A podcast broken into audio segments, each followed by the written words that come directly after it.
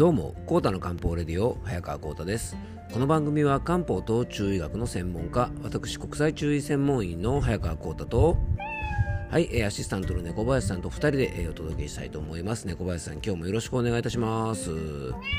はい、よろしくお願いいたします。えー今回はですね、3回シリーズの最終回、食べる、寝る、動く、体を病から守る漢方的3つの基礎養生の、えーその3ということでですね、えー食べること、寝ること、そしてそれに続くですね、今日はあの動くこと、ちょっとね、運動についてね、えーとお話をしていきたいと思いますのでね、よろしくお願いいたします。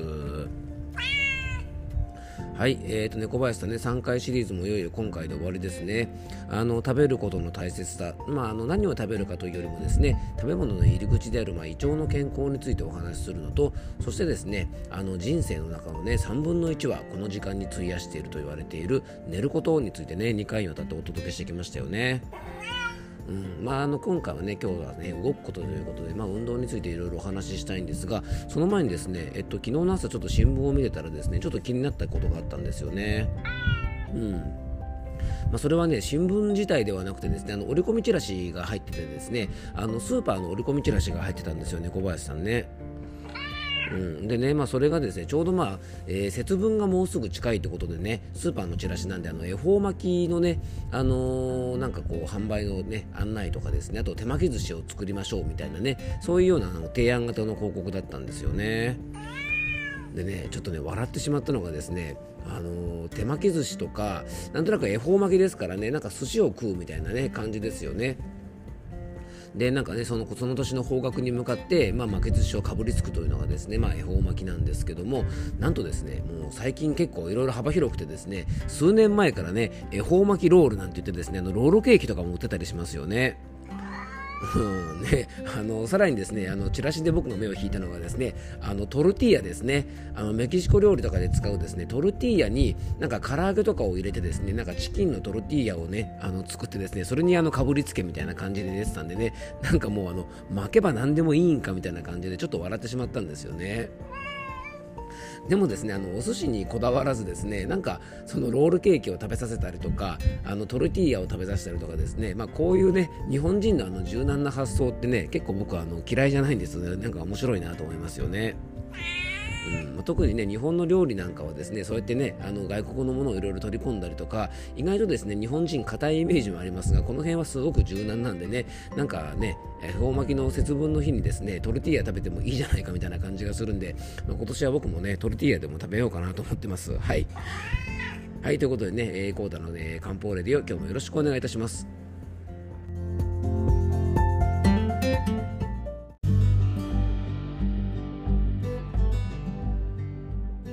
はい、ということでね、今日の本題の方に入っていきたいと思うんですが、まあね、恵方巻きの話をですね、ちょっと冒頭しましたが、えー巻けばいいのかっていう部分もありますしね、じゃあ恵方巻きってお寿司なんでね、じゃあ寿司ならいいのかみたいな話になってきてですね、あの本当面白いですよね。うん、なんかだんだんこう、巻いてあれば何でもいいんでね、あの数年後が楽しみですね。何が登場するでしょうかね。ちょっと予想していきたいと思います。はい。えーじゃあ本題の方に入っていきましょう。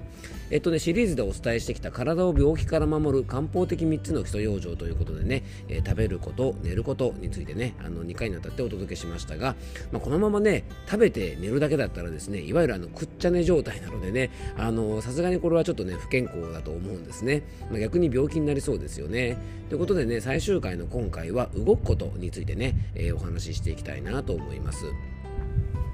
で運動の重要性は今更言うまでもないんですが、まあ、だからこそですねあの基礎の養生なんですよねで今回はですね、まあ、病気から体を守る力を整えるためにおすすめの運動法ということでねあの免疫のバランスを保つためにちょっとこんな運動法がいいよなんてこともねお話ししていきたいと思います。で体を動かすことっていうのはね本来であればですね、まあ、人間として当たり前のことですよね。で僕たち現代人はですねわざわざですね運動と称して意識的にやらないとですねやっぱり体を動かさないような現状があります。これはね非運動性熱産生といってですねいわゆる生活の中で自然と消費するエネルギー、まあ、運動量があの生活が便利になってきているだけにですね非常に減ってきていることが原因なんですよね。まあ、だからといってですねあの例えばね手洗いで今から洗濯をしたりとかね、あの交通機関を使わず全て歩きで歩きで移動したりとか、まあ、そういったことをしてたらですねとてもこのスピードが、まあね、スピードがあの増しているですね現代社会でなかなか社会生活が営めなくな、えー、営めなく営めなえー、神々ですね。ちょっと今日は神が舞い降りてますね、えー、営むことができません。はい。えっと便利の裏返しとしてですねまあ意識的に運動することがやっぱり必要なんですね。今日はちょっと神ってますね。はい。えっと人間はねやっぱり動物ですよね。まあ動くものと書いて動物ですから、まあ、体を動かすことでですね健康が当然ですが維持されます。まあ、運動が体にいいなんてことをですね今更ながらお話ししましたがあの、まあ、なんでいいかなんですがね、まあ、運動はね代謝の促進とか免疫力の増強とか、まあ、生理とか心理状況の調節とかいろいろプラスのことがね体にはあるんですよね。でまあ、当然ね運動をすることで発汗な発汗がですね促されて、まあ、老廃物を排泄する動きも活発になり、まあ、体も健康になりますしあとですね体を動かすことで血の巡りが良好になりますから、えー、全身の細胞にですね酸素と栄養をしっかり届けるし二酸化炭素と老廃物の回収も血流が良くなることできっちり行われますから僕たちの細胞にですね必要なものも行き届くしいらないものも回収されるというわけなんですね。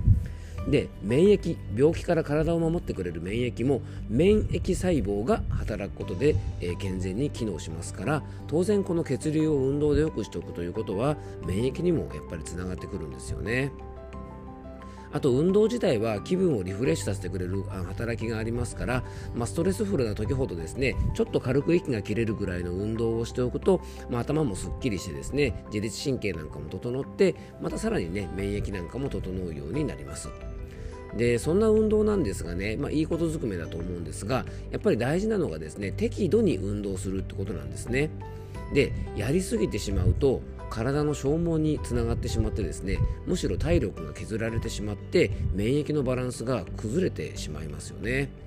でねあの運動量ってすごく難しくて、まあ、アスリートの方とかですね競技を楽しんでる方は別なんですが健康維持が目的であればですね本当やりすぎは禁物です。いくつかですね僕もねあの運動をやりすぎて体調を崩した事例いろいろ聞いてます。昔あの乗馬マシーンってね流行ったの皆さん覚えてますか？なんかこうねあのロデオみたいな感じに乗ってウィーンって動くあの運動機器があったんですがあの年配の方がですねあれをやりすぎてね腰を痛めた方とかですねあとあのね美容のためにと思ってホットヨガとかジョギングをやりすぎてね汗かきすぎて体の潤いがなくなってですねもうお肌がパッサパサになっちゃったような方もやっぱりいらっしゃいました。なのでそういう意味ではですねやっぱり適度な運動というのが大事なんですね。でその一つの目安として年齢別のちょっとおすすめの運動法というかですねそういったことをね紹介したいと思います。まずね10代から20代の方はもうねほんと若くてナチュラルで体力がありますからあの10代20代なんかはやっぱりねしっかりめの運動をしても大丈夫ですできればね1日1時間程度ね軽く汗をかく程度の運動をしておくといいですいいと思いますし、まあ、ジョギングとかですね水泳とかねちょっとこう強めのね強度の強い運動なんかをするのも、え、おすすめだし、まあ、動画サイトなんか活用しながらですねダンスとかねこうリズミカルで、えー、体の燃焼を促すような運動なんかはおすすめです。でね、30代から50代のいわゆる現役世代ですが、えー、できればですね週に3回、まあ、合計で150分ぐらいの運動を目標にするといいと思います。でウォーキングとかだとですね大体1キロで約10分ぐらいは歩けると思うので、えー、1週間でですね15キロぐらいを目標に取り組んでみると結構な運動量がね確保できると思います。でちょうどこの世代はですね子育て世代であったりとか、まあ、仕事が忙しくなる世代なのでなかなか運動の時間を作るってことが難しいのであの通勤とかね家事とか育児の合間でちょっとできる運動をやっぱり積み重ねることが大事じゃないかなと思います。まとめてね1日30分とかって時間を取ることが結構難しい世代だと思いますからあの隙間時間とかをねちょこちょこ使っていくとあの目標のね150分とかも割とこうねあのやりやすくなるんじゃないかなと思います。あのコロナの影響もあってねリモートワークが増えて通勤時間がなくなっている方なんかも結構いますから、まあ、室内でですね定期的にねあのこう運動するような習慣も身につけていくといいと思います。まあ、ラジオ体操とかねウォーキングとか、まあ、軽めの筋トレとかヨガとかねあの部屋の中とかでもできることたくさんありますからできるだけねあの1ヶ月、えー、1週間150分ぐらいの目標を、えー、設定していくとですねあのちょっと目安になりやすいかなと思います。そしてね、60代以降の、えー、と年代の方はですね、やっぱり目標としたらですね、150分ぐらい、えー、1週間でね、あの行えるといいんじゃないかなと思います。まあ、週3回150分はねあのそれはね30代から50代と変わらないんですが運動の強度はですねちょっと気をつけてほしいなと思いますあの自宅にいる時間が増えて外に出かけたい世代がねあの結構この世代多くなってきます、まあ、あの今はねコロナもあってですねちょっと外出控えてる方も多いと思うんですがそうでなくてもですねやっぱりあのねこう退職した後なんかは家にいる時間がね多くてですねなかなか出かけなくなっちゃうんですね。なので、まあ、そういう方はですね、まあ、気分転換も兼ねてですねちょっと大きめの公園、まあ、密にならないような、ね、公園に出かけて運動したりとか、えー、プールに出かけたりとかねあの外に出かけて運動をすることでちょっと生活のメリハリをつけることもねあのこういう運動習慣によってもできると思いますから、まあ、本当ね無理せず軽い運動から始めて必ずねあの運動の前はね5分程度体操なんかをしてウォーミングアップしてからですねあの運動を始めるといいんじゃないかなと思います。えー、60代以降の方の運動はねとにかく安全が第一なので、まあ、怪我をしないこと、まあ、転ばないことを意識してねあのぜひ運動をしていただきたいなと思います。え3回シリーズの今回最終回はですね、まあ、基礎的な養生の一つとして運動についてねお話をさせてもらいました、えー、食べること寝ること運動すること、まあ、この3つをねしっかりすることで、まあ、体がね病気から、え、しっかり守れるように、ね、そんな養生を、ね、ぜひ続けていただけたらなと思います。最後に僕からご案内がありますのでよかったら最後までお付き合いください。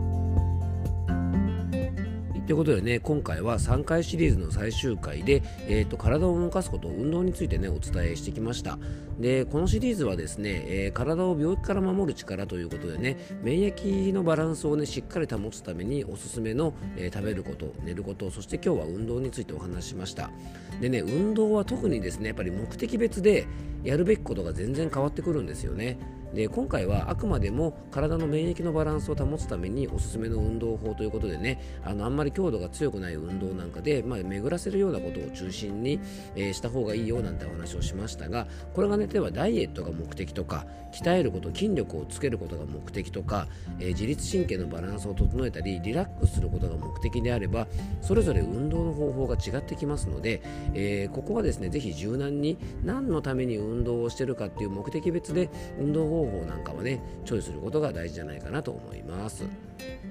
え最後に僕からご案内です、えこの番組ではね皆様からのメッセージやご質問番組テーマのリクエストなどをお待ちしておりますメッセージやご質問は番組詳細に専用フォームのリンクを貼り付けておきますのでねそちらからぜひよろしくお願いいたしますえー、今日も聞いていただきありがとうございます。どうぞ素敵な一日をお過ごしください。漢方専科サーター薬房の早川幸太でした。では、また明日。